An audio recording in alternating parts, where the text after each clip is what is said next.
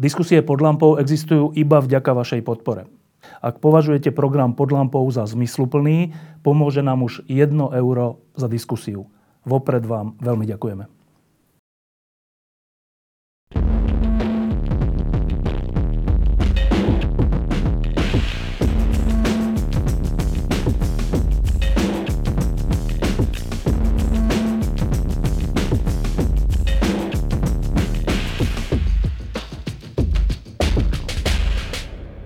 Takto pred pol rokom, tri štvrte rokom sme sedeli e, v tejto zostave v Lampe a s Marianom Leškom sme sa rozprávali na tému, že či je Slovensko mafiánsky štát. E, to bolo, myslím, po vyjadrení prezidenta a po, po viacerých e, indiciách toho, že ako je Slovensko v skutočnosti riadené a kým.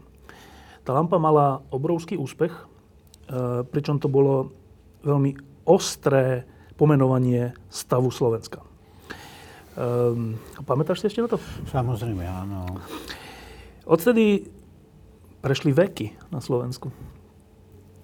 A keby sme si vtedy povedali, že v marci alebo v apríli 2018 budeme mať premiéra Pellegriniho a ministra vnútra Druckera, tak asi ani my dva by sme tomu neverili. Mali by sme o tom svoje pochybnosti. Lenže dnes je to pravda. A teraz je tu vo vzduchu obrovská otázka. Um, to, čo sme hovorili pred pol rokom o tom, ako je Slovensko riadené, ako sú riadené jednotlivé ministerstva, kto je za kým, kto sú figurky a kto sú tí naozajstní e, posunovači, tí, tí, ktorí rozhodujú o veciach, tak je to s novou vládou inak? To sa asi pýta teraz každý, že niečo sa zmenilo? Tak hneď prvá otázka na teba, Marian, je, ty si človek znalý tých vecí, ako to funguje. Tak zmenilo sa fungovanie Slovenska tým, že sa vymenili dve, tri miesta vo vláde? Ja som to napísal už pred týždňom pre svoj eh, rodný týždenník a dal som tomu článku názov Nová vláda, žiadna šanca. Vždy sa hovorí, nová vláda, nová dajme, šanca. šancu. dajme jej šancu. Ja, za ten týždeň sa nestalo nič, čo by ma prinútilo ten názor zmeniť, pretože nech už by ministrom vnútra bol ktokoľvek, nech už by novým premiérom bol ktokoľvek, vo chvíli, kedy špice smeru ovládajú politický štát, tak nejakej faktickej zmene nedošlo a nemôže dôjsť, pretože ak by minister vnútra začal robiť svoju prácu a povedal svojim vyšetrovateľom, padni komu padni, mňa to nezaujíma, koho koho sa to týka. Hlavná vec, aby ste to vyšetrili, aby prokurátori mohli vzniesť obvinenie, obžalobu.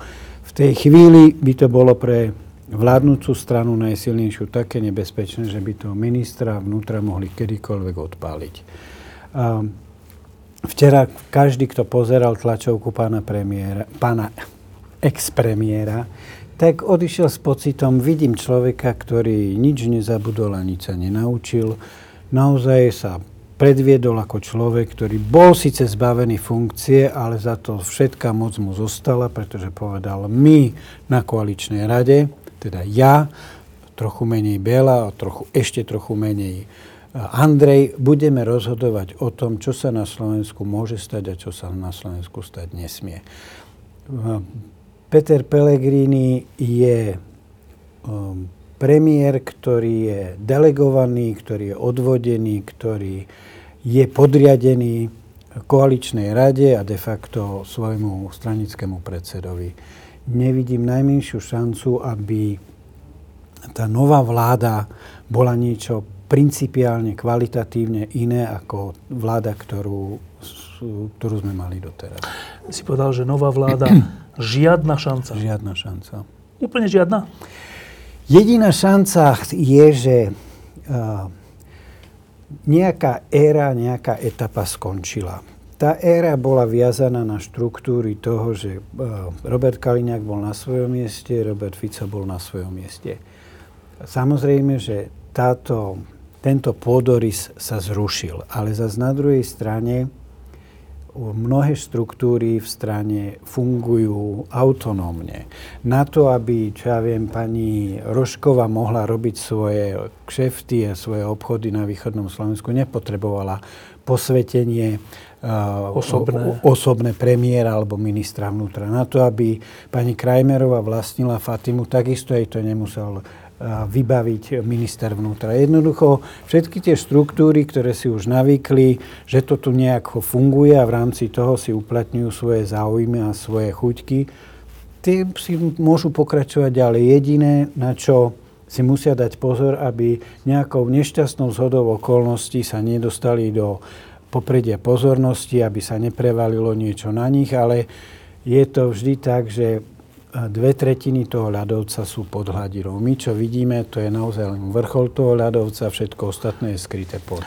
E, ty si napísal ten, ten e, článok e, Žiadna šanca v trende. E, my v týždni sme teraz písali o tom, ako funguje bábková vláda. E, v Polsku je presne ten prípad, že tam je teda vláda a prezident, ale v skutočnosti rozhoduje Kačinský, ktorý nie je ani vo vláde, ani nie je prezident. Presne.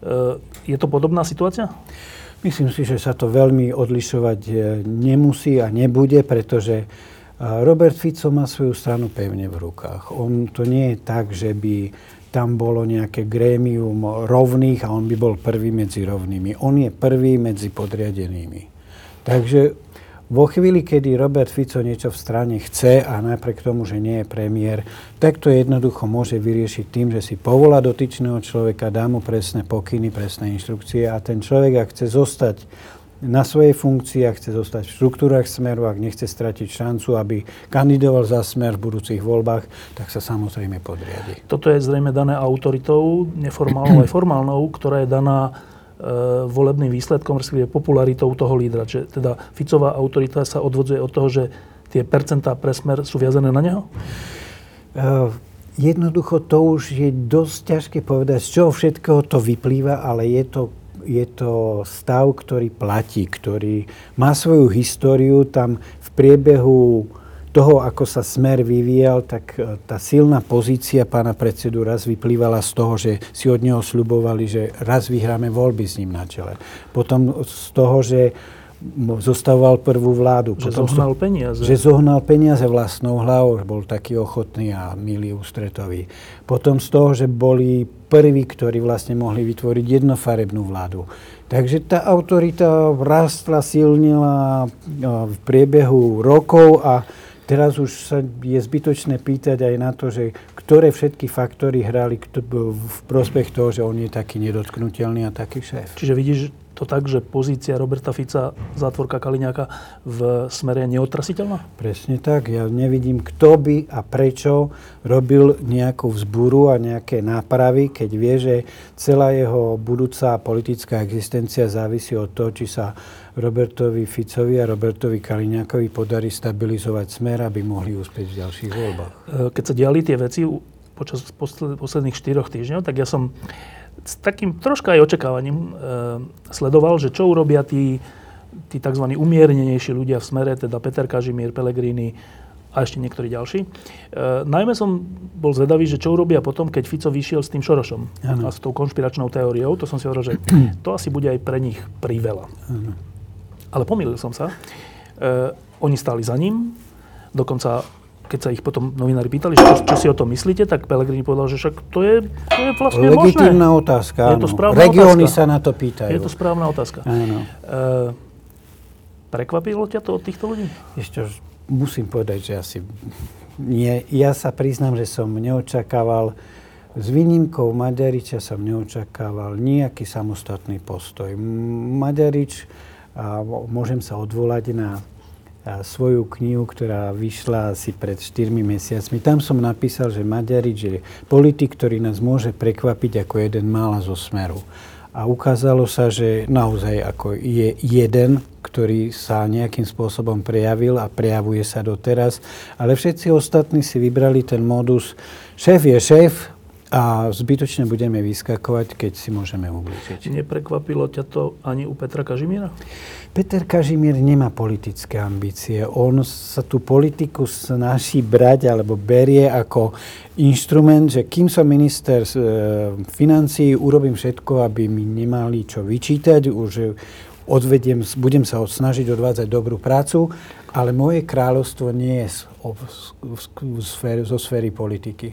Podľa mňa on sa chce stať e, guvernérom Národnej banky a ide si za tým a je to len otázka času, kedy sa ním stane. Ale práve preto, že nemá nejaké politické ambície v tom zmysle, že byť predsedom strany alebo niečo, e, by mu nebolo aj ľudský, ale aj hľadiska kariéry e, rozumnejšie, keby sa troška dištancoval od tej konšpiratnej teórie?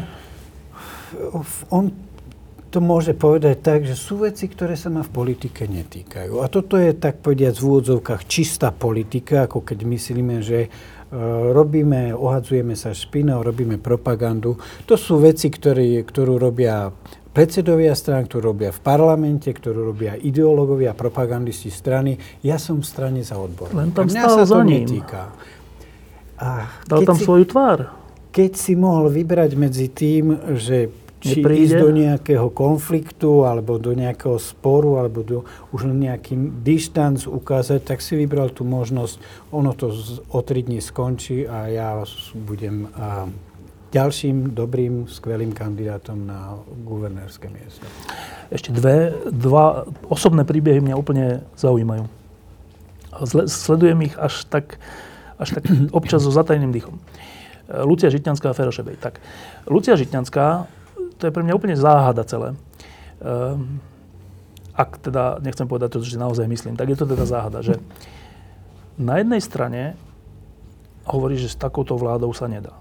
Na druhej strane, uh, po tom, čo, čo Most urobil, ona nepovedala, že to bolo nejaký podvod alebo nejaká, nejaká habaďura. Nie. Na tretej strane odíde z vlády, lebo že v takej vláde už nebude, a na štvrtej strane sa vráti do parlamentu a hlasuje za tú vládu. To teda fakt není, že hrdinský postoj, ale aký je to vlastne postoj? Vieš čo, to sme dvaja, ktorí tomu, ner- ktorí tomu nerozumejú a máme s tým problém porozumieť to, pretože ja sa, naozaj som sa snažil vnímať to, čo sa ministerka Žitňanská a čo sa Ferošebej a, a možno pán Kresák a pán Švejna snažia. A Hovoril som si, že postupujú v rámci možného, že snažia sa zabrániť najhoršiemu. To je tým, že odsúhlasili, že ideme do tejto vlády a všetko to, čo robia, je konsekvencia toho, pred dvoma, toho, rokmi. Pred dvoma rokmi toho uh, základného súhlasu. Podľa mňa už vtedy to bolo na hrane, pretože ak niekedy e, predseda Bugár potreboval korekciu, tak to bolo práve pri tom vstupe do vlády. Ja neverím tomu, že keby e, Žitňanská, Šebej, Švejna, Kresák si sadli oproti Bugárovi a povedali mu, Bela, ty od nás chceš, aby sme išli do vlády za týchto podmienok. S Kaliňákom? S Kaliňákom, s Ficom ako premiérom, s, malým, s, s, s Richterom. Presne Jednoducho, veď my sme tí, ktorí rozhodnú o tom, či tá vláda bude. Či tá vláda bude. A tá vláda musí byť na našich podmienkach. Poďme no. spísať no. zoznam, čo je pre nás základná podmienka, bez ktorej my nemôžeme a ne, nepôjdeme do tej vlády. No. A ten Fico by bol ustúpil, pretože pred, keď bol v roku 2010 ochotný ponúknuť KDH Premiéra. premiéra no, tak už... Lebo tak chcel zostať pri moci. Tak by nebol no, odsúhlasil. Ale nestalo sa to. Nestalo sa to. To už bola prvá. A teraz e, chápali sme, že robili v rámci tej vlády, v rámci možného dobrú robotu. Ale teraz opäť je, bola krízová situácia, kde sa mohli vymedziť voči tomu, aká na Slovensku politika je. Veď oni boli medzi tými, ktorí Smer kritizovali od 2006 do 2010 veľmi presne, veľmi no. konkrétne, klobúk dole. Od 2012 do 2016 zde to. No. Nebolo lepších, presnejších kritikov toho, čo sme robí ako Bugár, Žitňanská, Šebej, Švejna a, a Kresák. No. Jednoducho vo chvíli, kedy si mali tú misku váh, či má pokračovať to, čo je na Slovensku vžité ako výkon moci. Po vražde novinára. Presne. Ešte navyše takáto okolnosť. A tým, že konečne tu môže dôjsť k nejakej zmene, takej ako uh, po ktorej verejnosť volá, ktorá by mohla predstavovať katarziu vo no. verejnom a no. politickom živote, tak si opäť vybrali tú možnosť, poďme to šolichať ešte dva no, roky. No, ale e, logika, akože logika toho, že v tejto vláde nebudem, v tejto ďalšej, ale ju podporujem, to je, to je čo od Lucie Žitenskej? Toto, tomu sa už nedá naozaj ako rozumieť, pretože a, a, to je jedna vec, že tomu sa nedá rozumieť a už vôbec nerozumiem tomu, že pán Šebej sa vzdal poslaneckého... Čím im dal hlas? Čím im, že tu máte ešte ďalší voľný mandát, ktorý si môžete no. uplatniť a dať ho človeku, o ktorom si budete no. istí, že vždy podporí to, čo no. povie Bela Bugár to sa mi zdá ako vyslovene zbavovanie sa vlastnej zodpovednosti, zbavovanie sa toho, že my tu nie sme ako, aby sme držali chrbát predsedovi alebo strane, no. ale sme no tu seba, pre ne? verejnosť, za seba a za to, čo, čomu sme doteraz žili a čo sme sa snažili predstavovať. Dobre. Teraz k samotnému tomu, čo sa tu udialo. E, hovoríš, že nová vláda žiadna šanca a ja si myslím to isté, ale za tie 3-4 týždne sa všeličo ukázalo. Tak skúsme to pomenovať, že čo tie 3-4 týždne povedali o Slovensku? No, podľa môjho názoru ukázali, že Slovensko pristúpilo v tichosti na takú spoločenskú tichú dohodu, že kým si budete len kradnúť, tak vám to tolerujeme. To, táto dohoda roky, sa, roky. trvá roky. A naraz došlo k situácii, že už nestačí, že si môžu robiť, čo chcú, ale už začínajú zabíjať ľudí, ktorí o to pomenovávajú a píšu o tom. A toto bolo porušenie tej spoločenskej dohody a to Slovensko vyburcovalo, pretože to už je cez príliš. Už na to, aby zomierali ľudia kvôli tomu, že niekto nechce o sebe čítať, že je e, mafiánska no. štruktúra, korupčník, už je to cez všetky čiary. Ja som e, to videl tak, že naozaj to bol otraz emocionálny a mentálny na Slovensku a že tí ľudia vyšli do tých ulic, pretože konečne mali pocit, že už sa to ďalej takto, že už to ďalej takto pokračovať nemôže. To, to by... bolo veľké občanské vzopätie zás po dlhom čase. To je dobrá správa. To je dobrá správa. Horšia správa je, že to vzopätie nemá výsledky, ktoré by sme si všelali, e, že to nemá, neprinieslo to katarziu, ale prinieslo to zatiaľ stav, ktorý je veľmi, povedal by som, chulostivý, či o pol roka neprinesie ešte väčšie sklamanie, ešte väčšiu frustráciu, ako sme žili doteraz. Zatiaľ to neprinieslo také tie očakávané, ale nejaký nákrok k tomu je ono vždy to je to tak, že keď je vzopätie a to vzopätie nemá ten očistný účinok, že to naozaj k niečo nejakej zásadnej zmene nedvojde, tak prevládne ten pocit, zás sme boli na uliciach a opäť zbytočne. A myslíš, že k tomu smerujeme?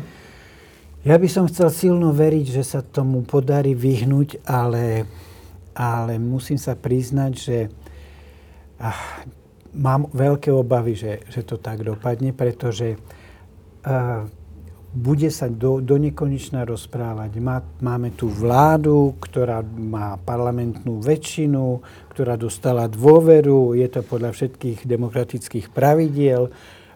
V podstate je to niečo, voči čomu sa nedá nič robiť. V istom zmysle majú pravdu, lebo keď je parlamentná väčšina, tak tá parlamentná väčšina vládne štátu. Ale zase na druhej strane po tom eh, všetkom, čo sa udialo a čo ľudia prejavili a po čom volali na tých námestiach, tak je to dosť málo. E, teraz sa rozprávame v stredu a na budúci štvrtok už je ohlásené ďalšie, ďalšie protestné zhromaždenie v Bratislave a ďalších mestách tým hnutím Zaslušné Slovensko v zmysle, že odvolanie Gašpara a, a ďalších funkcionárov je nevyhnutná minimálna podmienka a keď sa nesplní, tak budú námestia. Myslíš, že sa že, sa, že im to už bude jedno?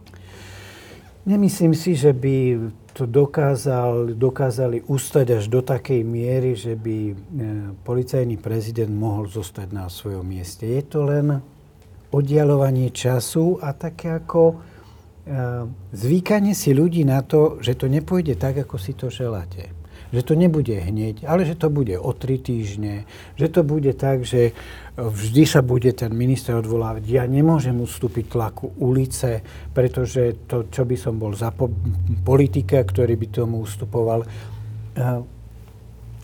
je to niečo, čo by som nazval ako, možno to preženiem, ale taký pokus o novú tichú normalizáciu. Áno, ale vidí Rumunsko. E, v Rumunsku tie demonstrácie pokračovali a bolo ich tak veľa a boli tak veľké, až tam odustúpila. Je to na Slovensku nepredstaviteľné? No, aj, závisí to hlavne od toho, ja to osobne tak vidím, či ešte príde niečo nové, niečo veľké. My sme ako keby, e, nám nejaká veľká kauza nestačila, ale vždy za veľkou kauzou musí nastať niečo, čo, ja, čo by som nazval dokvapkávanie. Veď si všimnime, kedy napríklad Robert Fico odvolával ľudí. Prevalila sa veľká kauza, držal ich, držal a prišla nejaká menšia kauza, odvolal ich. Keby došlo k tomu, že by opäť sme sa dozvedeli niečo, e, čo by tou verejnou mienkou zaborcovalo, keby sme sa dozvedeli nejaké nové odhalenie, keby e, prišlo niečo, po čom by sme si povedali, no ale naozaj toto už prekračuje všetky hranice, vtedy si viem predstaviť, že by tie protesty pokračovali a mali masový charakter. Ale vo chvíli, kedy sa podarí tak ako v tichosti o týždeň odvolať policajného prezidenta, potom urobiť zase niečo druhé, začať trestné stíhanie nejakej uh, pani z východu, alebo... Ktorá odvo- s nami nič nemá. Ktorá už, už dva roky predsa odvolať, čo ja viem, šéfa protikorupčnej jednotky NAKA. Také, ako povedal by som, upokojúce kroky, ktoré ich zase veľmi bolieť nebudú, ale voči verejnosti pôjde však pracujeme, vyvodzujeme zodpovednosť, tu každý nesie zodpovednosť za svoje činy. No, ale ja mám troška taký pocit, že teraz je taká doba, e, povedal som, tehotná na rôzne odhalenia. E, Andrej Bán, náš kolega, len tak vyrazil na, na východné Slovensko a je z toho, že veľká kauza. Tí ľudia sú nahnevaní proste a čo rozprávajú. Bežní ano. ľudia, bežní ľudia, ktorí sa stretávajú s tou miestnou korupciou a miestnou mafiou a tak, že troška mám ja nádej, že tých dokvapkávajúcich vecí bude teraz veľa. Keď by si mal pravdu, keď by to naozaj tak bolo, ale zase na druhej strane musím, aby som tu bol trocha odohral rolu skeptika, tak jednu vec. Opäť sa schyluje k niečomu, čo ja nazývam, že strácanie sa v množstve. Za posledný tri týždne, za posledné tri týždne, koľko tých nových kauz? 7, 8 vybehlo. A keď to takto bude pokračovať, no tak opäť, kto si spomenie... Na byt JNT, či čo? Na nejaký to, že premiér mal, po, presadzoval záujmy JNT v čase, kedy od nich no. kupoval byt. Zabudnime, už sa o tom nehovorí, už sa mm. hovorí o iných veciach.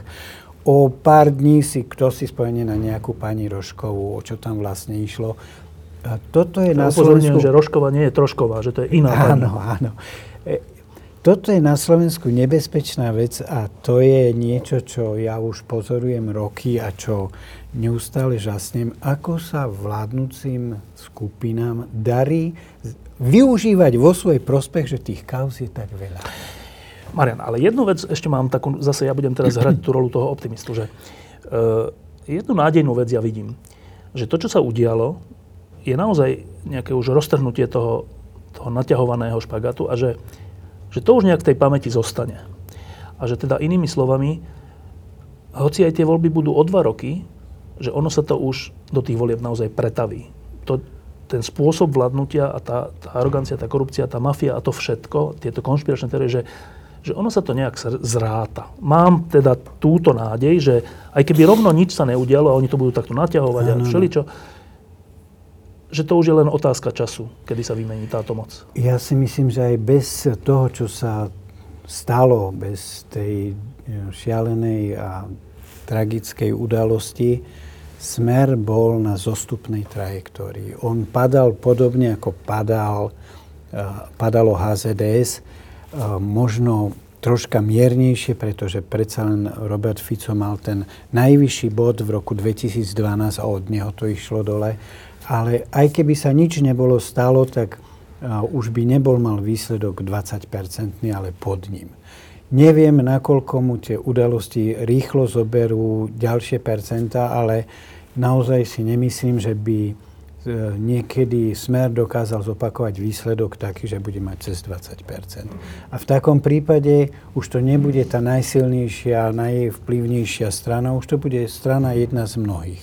A bude záležať od výsledku ostatných strán, či sa ten Smer dostane úplne na vedľajšiu kolej, alebo ešte bude môcť mútiť vodu. No a teraz trocha k, tom, k tým ostatným stranám. Mm-hmm. E, teraz je to taký veľký spor. E, najmä Igor Matovič a Jano Budaj e, tlačia na to, že okamžite majú byť predčasné voľby a keď, nie, keď sa to nedá cez parlament, tak nech je referendum a všetkých, ktorí majú troška iný názor, respektíve ktorí aspoň uvažujú, že a jak by dopadli tie predčasné voľby a není lepšie, keby sme sa skonsolidovali tie dva roky, a aspoň ako úvaha, tak už sú zradcovia a už sú vlastne tak trocha ako Ficovci a tak.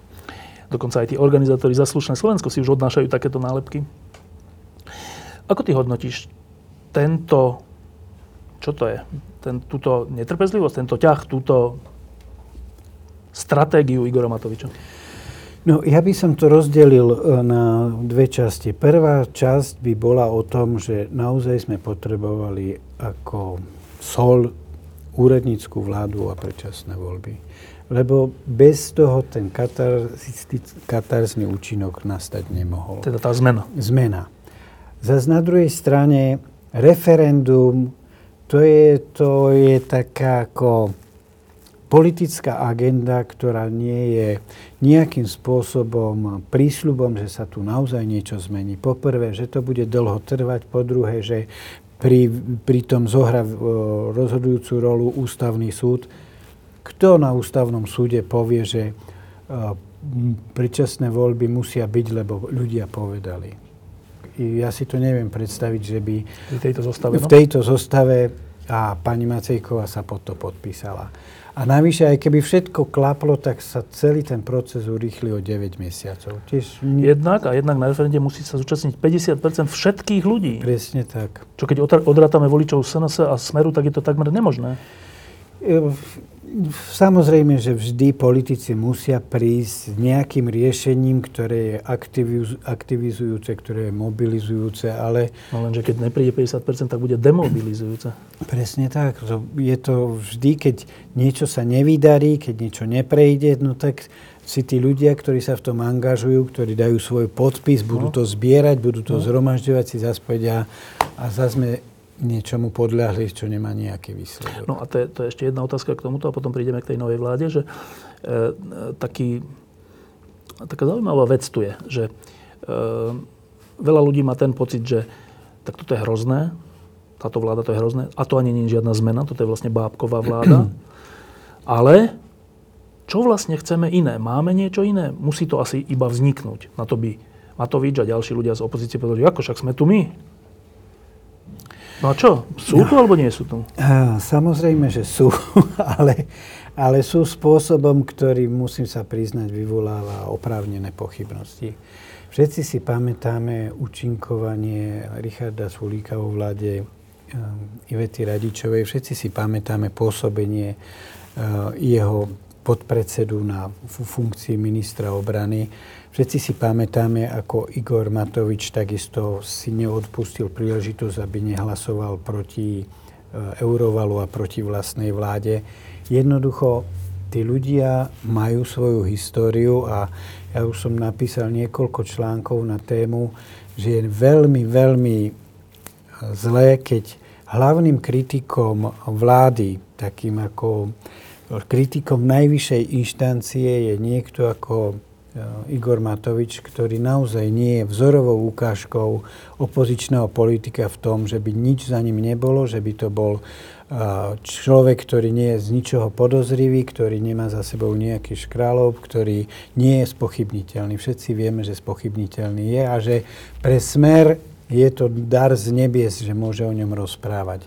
Keby Igor Matovič mal, cítil zodpovednosť voči spoločnosti, voči verejnosti, voči svojim spoluobčanom, tak by povedal, Urobil som v politike podľa svojho najlepšieho vedomia a svedomia, ale vidím, že už vo svojej strane svojmu hnutiu nepomáham a vzťahujem sa z verejného života.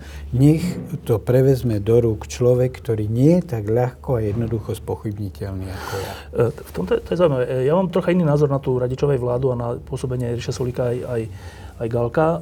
E, ja si myslím, že tá vláda padla z iných dôvodov, než kvôli SAS. Ale to je, to je na inú diskusiu. Ale, ale to, to, to, čo, to, čo ja vnímam, je, že aj ľudia, ktorí si veľmi želajú zmenu, veľmi si želajú zmenu, tak e, keď e, teraz, keď bolo to, to, to, tá dôvera vláde, keď to sledovali, keď sledovali teda tamto prekáračku e, Igora Matoviča s niekým, s Pelegrínim, s Kažimírom, s hocikým, tak hovorí, že ale ale toto není duch tých námestí. To je iný duch. A teraz ja neviem, no tak na jednej strane je, je úplne dôležité, aby bol niekto, kto im hovorí takto do očí a tvrdo a ostro. Ale ja tiež mám ten dojem, že to nie je duch tých námestí. Že to, je, že to je niečo iné. Je to iné. Igor Matovič niektoré veci v politike robí nie kvôli verejnosti, nie kvôli verejnému záujmu, robí to pre svoj vlastný plezír a pre svoje vlastné potešenie. Že má z toho radosť? Že má z toho potešenie, že má z toho radosť, že je v centre pozornosti, že dáva rozhovory, že nie je nejakým zanedbateľným trnavským podnikateľom, akých je na Slovensku veľa, veľa ale že je unikátny, výnimočný tým, že ovplyvňuje verejný život krajiny. I ja si myslím, že keby pocitoval etos tej chvíle, tak si musí položiť otázku, pomáham tomu, za čo bojujem, alebo škodím tomu. A podľa môjho názoru ja nevidím najmenšiu šancu preto, aby si mohol povedať, pomáham tomu. A keď škodím, no tak musím z toho vyvodiť závery. Veď dokedy chce, aby naozaj e, verejnosť počúvala na to, že usvedčený daňový podvodník, poloblázon, e, ja neviem čo všetko. Ono, ja som sa mu naozaj v niektorých prípadoch venoval uh, podrobne. Pán Matovič nie je to neviniatko a taký ako morálne čistý, bezúhonný človek. Už len to, čo urobil pánu Procházkovi ako koaličnému, alebo že, ako, nahrával. že ho nahrával že môžu vznikať ako vtipy, prijal návštevu, boli sme náhratí, rozumieš. To sú všetko veci, ktoré má tú históriu, ktorá ho limituje, ktorá ho obmedzuje a ktorá ho spochybňuje ako možného lídra voči uh, dnešným vládnym stranám. Čiže uzavrime túto časť tým, že na to, aby došlo k skutočnej zmene, e, potrebujeme voľby, či už také alebo onaké, ale v nich potrebujeme víťazstvo troška iného zoskupenia. Presne, potrebujeme víťazstvo ľudí, ktorí majú zodpovednosť, pociťujú zodpovednosť voči verejnosti, voči verejnému záujmu, voči záujmom štátu, voči svojim spoluobčanom, ktorí nechcú ísť do politiky len preto, aby o pár rokov sa mohli smiať, že koľko nul majú na konte viac uh, oproti tomu, čo mali predtým. Potrebujeme ľudí, ktorí to naozaj budú vnímať a robiť ako službu verejnosti. Ja viem, že ľudia nie sú anieli, ale je rozdiel, keď sa dopustí človek niečo z nedopatrenia, z omylu, z neskúsenosti alebo uh, z nejakého E, možno odstraniteľného prešľapu a je rozdiel medzi politikmi, ktorí prešľapy organizujú ako systém. A my potrebujeme konečne politikov, ktorí nebudú anieli, ale nebudú robiť korupčný systém ako spôsob vládnutia. Toto ti ale Igor Matovič a ďalší ľudia povedia, že tak to my nebudeme. To je v poriadku, len Igor Matovič už stratil v očiach nemalej časti verejnosti práve tých, ktorí si to želajú, dôveryhodnosť ako politický líder. No a teraz k tej novej vláde. E, v tej minulej lambe sme hovorili o jednotlivých hráčoch na Slovensku a kto stojí za nimi. No tak skúsme teraz, že máme novú vládu. Mm. Tak navonok je to tak, že oni majú kompetencie podľa ústavy, podľa všetkého, rozhodujú sa samostatne, slobodne a podľa svojho svedomia a vedomia, tak, taký dali slub. No tak dobre, tak poďme postupne tak predsedom vlády je Peter Pellegrini. Ne, nepamätám si pred tým pol rokom, či sme ho vôbec spomínali. Nie. Uh, Je on niekoho človek? Nemyslím si, že by bol taký ako priamo niekoho človek, ale faktom je, že svoju politickú kariéru začal ako uh, asistent poslanca, poslanca vážneho. A potom... Uh, Ktorý bol minister vážny, toho vážneho? Presne. Ano. A vážny je, všetci vieme, že je človek, ktorý bol do vlády delegovaný za zoskupenie, ktorý nebol vo vláde preto, lebo bol taký skvelý politik alebo taký skvelý manažer, ale bol, ja som to nazval, delegovaný celkom konkrétnou skupinou a mal strážiť jej záujmy. A ukázalo sa, hlavne pri tých PPP projektoch diálničných, ktoré skončili tým veľkým škandálom, že išiel až do dôsledku, že išiel až do toho, že sa falšovali analýzy, len aby sa preukázalo, že PPP je úplne skvelý projekt a je to oveľa lepšie ako stavať to za štátne... Plus alebo... mýtny tender. Presne tak. Jednoducho boli prepojení. Všetci si pamätáme, že keď potreboval minister vážny presadiť v parlamente niečo, čo by malo prejsť ako bez povšimnutia, čo by malo prejsť ako tak povediac, po masle. po masle, bez rýchlo, tak to bol poslanec Pelegrini, ktorý ten návrh priniesol a schválilo sa to tak, že predniesol návrh, o, o chvíľku bolo tretie čítanie a už sa hlasovalo. Spolupracoval s Vážnym, ktorý je členom tohto takého delegovaného zoskupu. To je JNT? Presne tak to je predseda vlády. E, pod predsedom vlády sa stále Raši? Áno. To je kým delegovaný? tak e, všetci vieme, že Raši je blízky spolupracovník e, Pavla Pašku a Pavol Paška bol dlhé roky prepojený s viacerými ľuďmi, ale najviac s majiteľom Váhostavu. So Širokým. Čiže to máme pod predsedu vlády.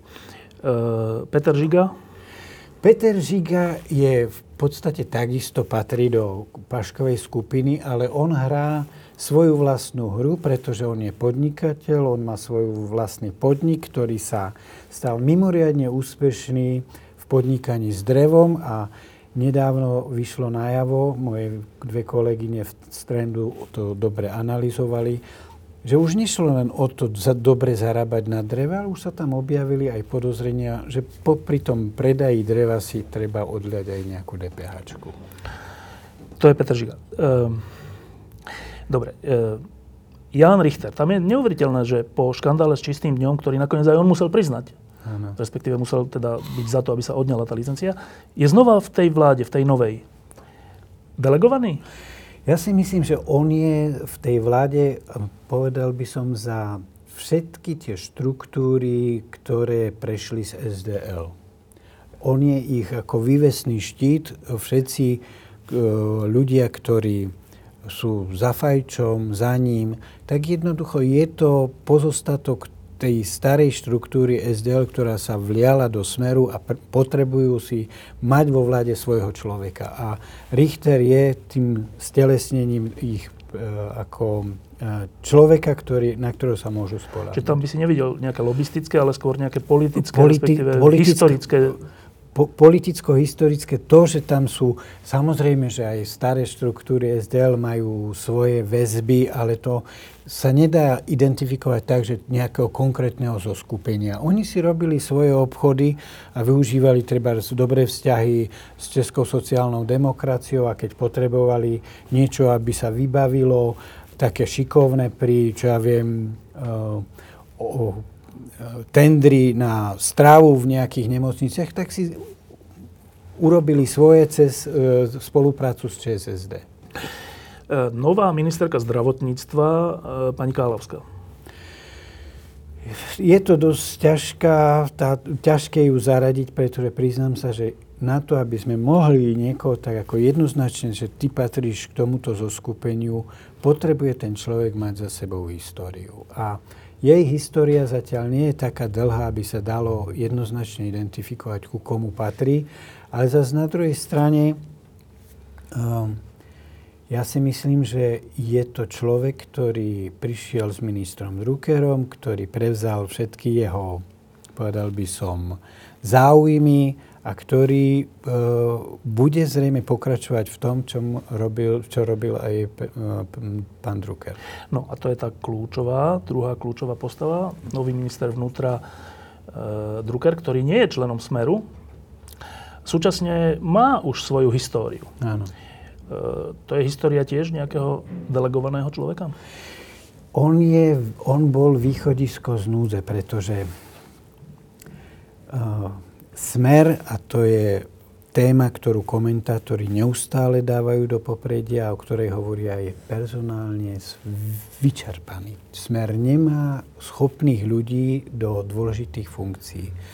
Už len to, že po neviem koľkých funkčných obdobiach, kedy Smer dával svojho stranického nominanta na funkciu ministra zdravotníctva, museli siahnuť po krízovom manažerovi, po riaditeľovi pošty a povedať mu, zachraň, čo sa dá v tom zdravotníctve. Už to je príznak toho, že tak ako sa smer štorcuje, aké má zázemie, aké má persony, nemá tak jedno, nič. nemá nič, pretože inak by nesiahal po riaditeľa pošty. Ale zase na druhej strane, on má tiež väzby na Jana Počiatka, na Kaliňáka. A ja by som povedal, že to sú väzby, ktoré sú dosť evidentné, ktoré je ťažko popierať a, a ak ma niečo prekvapilo, tak bolo to, že aký je, má byť veľký, obrovský rozdiel medzi Jožom Rážom mladším a pánom Druckerom. No. Ja tam ten principiálny rozdiel pri všetkej vôli hľadať drobné od, odchýlky nevidím.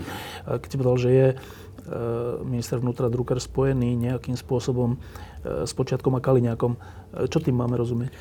No máme tým rozumieť to, že on nebude človek, ktorý povie, vážený vyšetrovateľia, vážený policajný prezident, mne to je jedno, či sa to týka Kaliňáka, či sa to týka Počiatka, či sa to týka nejakého funkcionára Smeru. Robte si svoju prácu, máte moju podporu, ja vám budem kryť chrbát. Keby prišlo do tuhého, ja sa postavím a poviem, ak buď sa vám ja, nepoč- alebo... buď ja alebo oni, to, to, na toto zabudníme. Zabudníme? Samozrejme.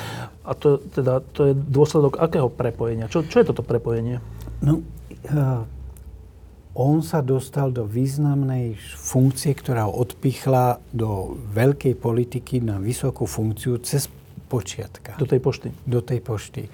Uh, podľa mňa uh, teraz, keď sa stal ministrom vnútra, tak to určite nebola náhoda v takom zmysle, že Nájdeme hocikov, kto je dobrý. Robert Kaliňák, že hovoril, Druckera v žiadnom prípade nie, len cez moju mŕtvolu. Skôr naopak. Skôr naopak. Toto, že Smer povedal, áno, Drucker je pre nás priateľný, on je kandidát Smeru na funkciu, ktorú potrebovali 100% obsadiť. A ty rozumieš tomuto, že, že minister Drucker, aj keď bol minister zdravotníctva, to je človek, ktorý si aj v dobrom slova zmysle potrpí na svoj obraz. Nielen teraz fyzicky, ale aj taký, že expert, alebo proste niečo, niečo dokáže, nie je to taký ten figurka, alebo čo. A teraz súčasne ruka v ruke s tým idú vyjadrenia, ešte keď bol Kaliňák minister, že vydrž, ne, neodchádza ani po kauze Bašternák. Ja som na jeho, na konaní ministra Kaliňáka nikdy nevidel nič áno. temné. Je alebo príliš inteligentný na to, aby sú takéto veci. Áno. Ale to je v rozpore s tým, že zachovať si dobrý obraz vo väčšine verejnosti. Prečo to robí? Uh, ono to je... Ja, jednak to poukazuje na to, že Kaliňák mu nie je ako ľahostajný, že to je ako jeden, čo, jeden ako Kaliňák alebo uh, Raši. Alebo, nie je to. Kaliňák má u ňoho v jeho tomto postavenie... Špeciálne postavenie. Špe, A čím presne? No, je, musí tam byť nie, niečo, čo má viac ako priateľské vzťahy alebo osobnostná väzba. Musí medzi nimi byť prepojenie, o ktorom verejnosť nevie, my o ňom nevieme, ale keby to prepojenie nebolo, tak sa tak, inak. Tak sa správa inak. Tak povie, prepačte, ja túto vec nemôžem komentovať, ja som sa zaoberal zdravotníctvom, toto je mimo mňa. Ja si myslím, že nech si robia, čo ja viem, orgány, či sú... Padni, hotovo. Presne. A čo mňa zarazilo, neviem, či si čítali o posledný rozhovor, mm. ktorý dal v Novom čase. Ten rozhovor na mňa pôsobil jak studená sprcha, Lebo on v tom rozhovore začal spochybňovať Vasila Špírka a to, čo vlastne on povedal. Vasil Špírko prišiel s tým, že mal som človeka, ktorý vypovedal o Milanovi, o peňaženke a o tom, že všetko sa to dialo pre Jana a pre Roba. A minister Drucker v rozhovore začal povedať, tam vôbec Jano a Nefigurujú. nefigurujú, oni si nepýtali, pýtali si iní. No ale veď presne, veď ja som preto napísal ďalší článok. Že on vie, že si pýtali iní? Nie, že, že si pýtala peňaženka, že si pýtal istý pán Milan. A že za tým nie je nikto iný. A že za tým nie je nikto... Ako keby tam nebola legalizačná schéma, ktorú ten rozkryl, no? rozkryl a viedlo to až k tým dvom. Jednoducho, ja som to pomenoval, že tam, kde Kaliňák skončil, tak on začína popieraním evidentných faktov. A potom ďalej, ako hovoril Veď my predsa nemôžeme spochybňovať ten systém, nemôžeme pochybňovať orgány či, činné v trestnom konaní. Tak to už som bol u Jižikova videní. Tak on sa stal ministrom. Aby to vyčistil? Aby to vyčistil, lebo tá nedôvera je hmatateľná. Všetci, no, čo povie, sú na ulici... To sú dobrí ľudia. Všetko. To je, systém funguje, verme tým t- ľuďom v trestnom konaní, čo robia. Tak on má niečo zmeniť? Keď, keď toto rozpráva? No a teraz ešte na záver tej vlády, lebo tých, tých ostatné strany to nemusíme, tie, tie, tie zostali v zásade rovnaké.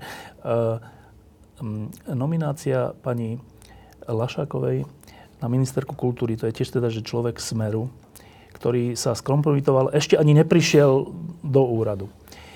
Pričom, pričom to je nominácia Petra Pellegriniho, ktorý povedal, že to je jeho teda známa, alebo jeho blízky človek z Banskej Bystrice, ktorý naozaj celý život tvrdo pracuje. Toto bol ten, ten dôvod. Čo je toto za nominácia? Pani Lašáková, samozrejme, ako všetci, ani ja nemám preštudované do detailu jej cestu životom a všetko, o čo sa zaslúžila. Verím tomu, verím tomu, že v tej Banskej Bystrici mohla odviesť slušnú prácu, že sa správala ako slušný človek, že vzala, keď to bolo potrebné, inštitúcie, ktoré to potrebovali, pod ochranu pred e, Kotlebom. Verím tomu. Ale zase na druhej strane um, figura, postava ministra vnútra nemôže byť obsadená človekom, ktorý sa dostal na najvyššiu krajskú úroveň. Ten človek sa dostáva do styku s vecami, ktoré so, ďaleko, ďaleko presahujú, prevyšujú krajskú úroveň. A špeciálny minister kultúry, ktorý sa ktorý, s elitou kultúry. Ktorý naozaj by nemal mať problém, že by keď príde do foaje Národného divadla, aby ho tam niekto poznal. No. Ja neviem, kto tam bude poznať pani ministerku, ale možno už niekto áno, ale zase na druhej strane, veď minister je člen zboru, ktorý rozhoduje o najdôležitejších otázkach štátu, štátu ktorý, ktorého hlasovanie môže prevážiť, buď ten štát urobí to, alebo no. urobí to. Nemôže človek krajského formátu prísť na miesto e, špice republikov. A to, že teda, tam je ešte tiež jedna zvláštnosť.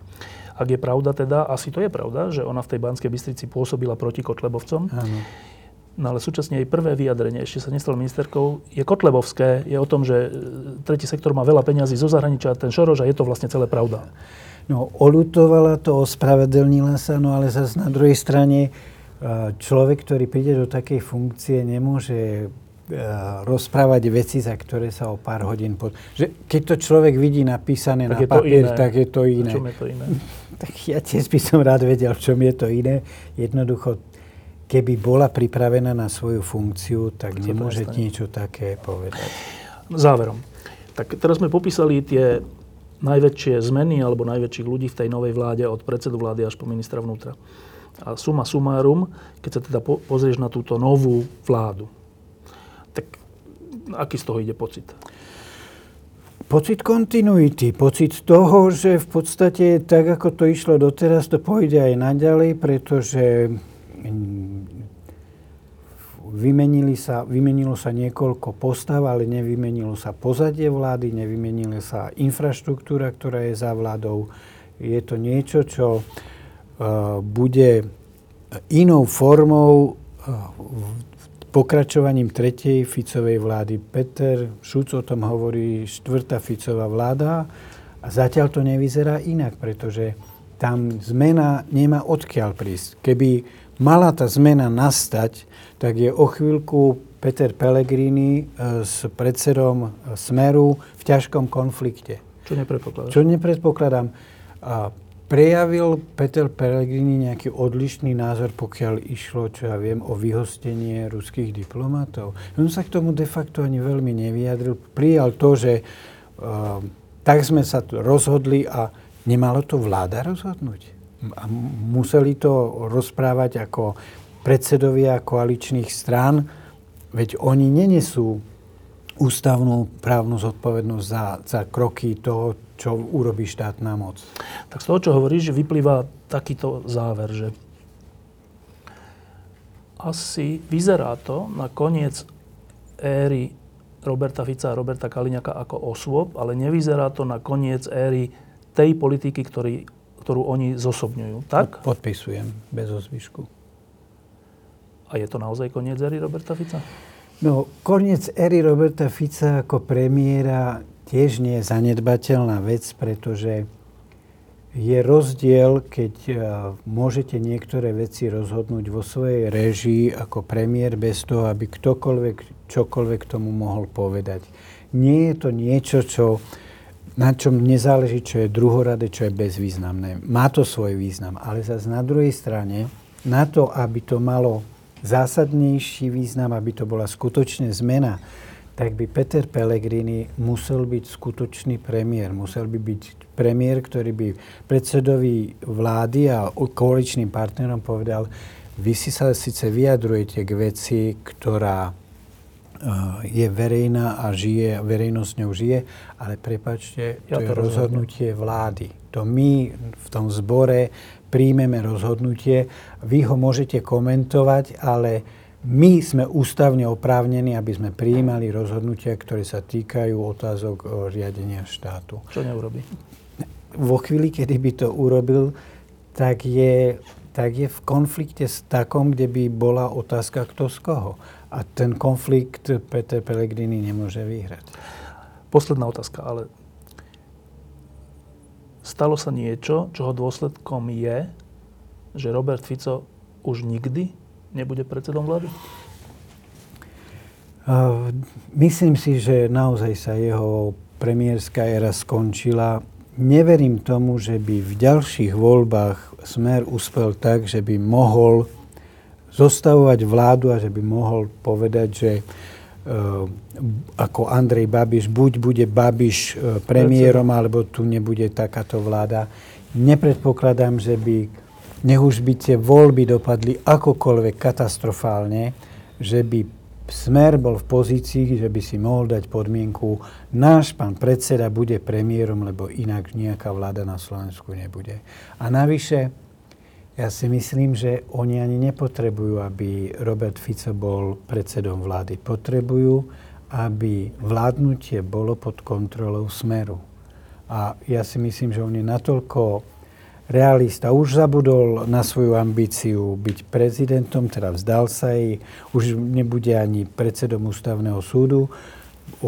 Chvíľku mu to potrvá, ale preglgne aj to, že už nebude ani premiérom. Ale to, že bude chcieť kontrolovať vývoj, aby sa nemohli veci a udalosti vyvinúť proti nemu, to je evidentné a preto si myslím, že zostane aj poslancom, zostane aj predsedom strany Smer. Uvidíme, ako na to zareagujú ľudia, ako na to zareaguje to hnutie Zaslušné Slovensko, ako na to zareagujeme všetci my. Niečo sa stalo, niečo pozitívne sa stalo, ale asi to podstatné nás ešte čaká. Ja si myslím, že nenastala žiadna zmena taká, po ktorej ľudia volali a žiaľ to zatiaľ nevyzerá na to, že by to v dohľadnom čase sa zlomilo. Ďakujem pekne, Marian Leško. E, iba poznamenávam, že Marian prišiel tesne po operácii bedrového klbu, takže tuto niekde má barle. Neviem, kde. Už si sa teda zvykol si si chodiť s barlami? Mladý no, pán? považujem ich za svoje životné opory dve, áno. áno. A teda, keď takto hodinu tu sedíš, bolelo? No, mali sme zaujímavú debatu, aspoň mne to takto pripadalo, takže pri takých veciach zabudám na to, že nemal by som tak dlho sedieť. Nemal by si? Nemal by som, mal by som tak po pol hodine vstať a poprechádzať sa, ale už to máme za sebou. Ďakujem pekne. Poďme sa poprechádzať.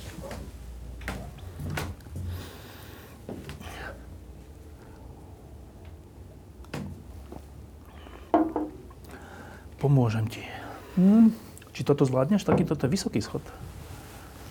S barlami všetko zvládnem. A kde sú barle?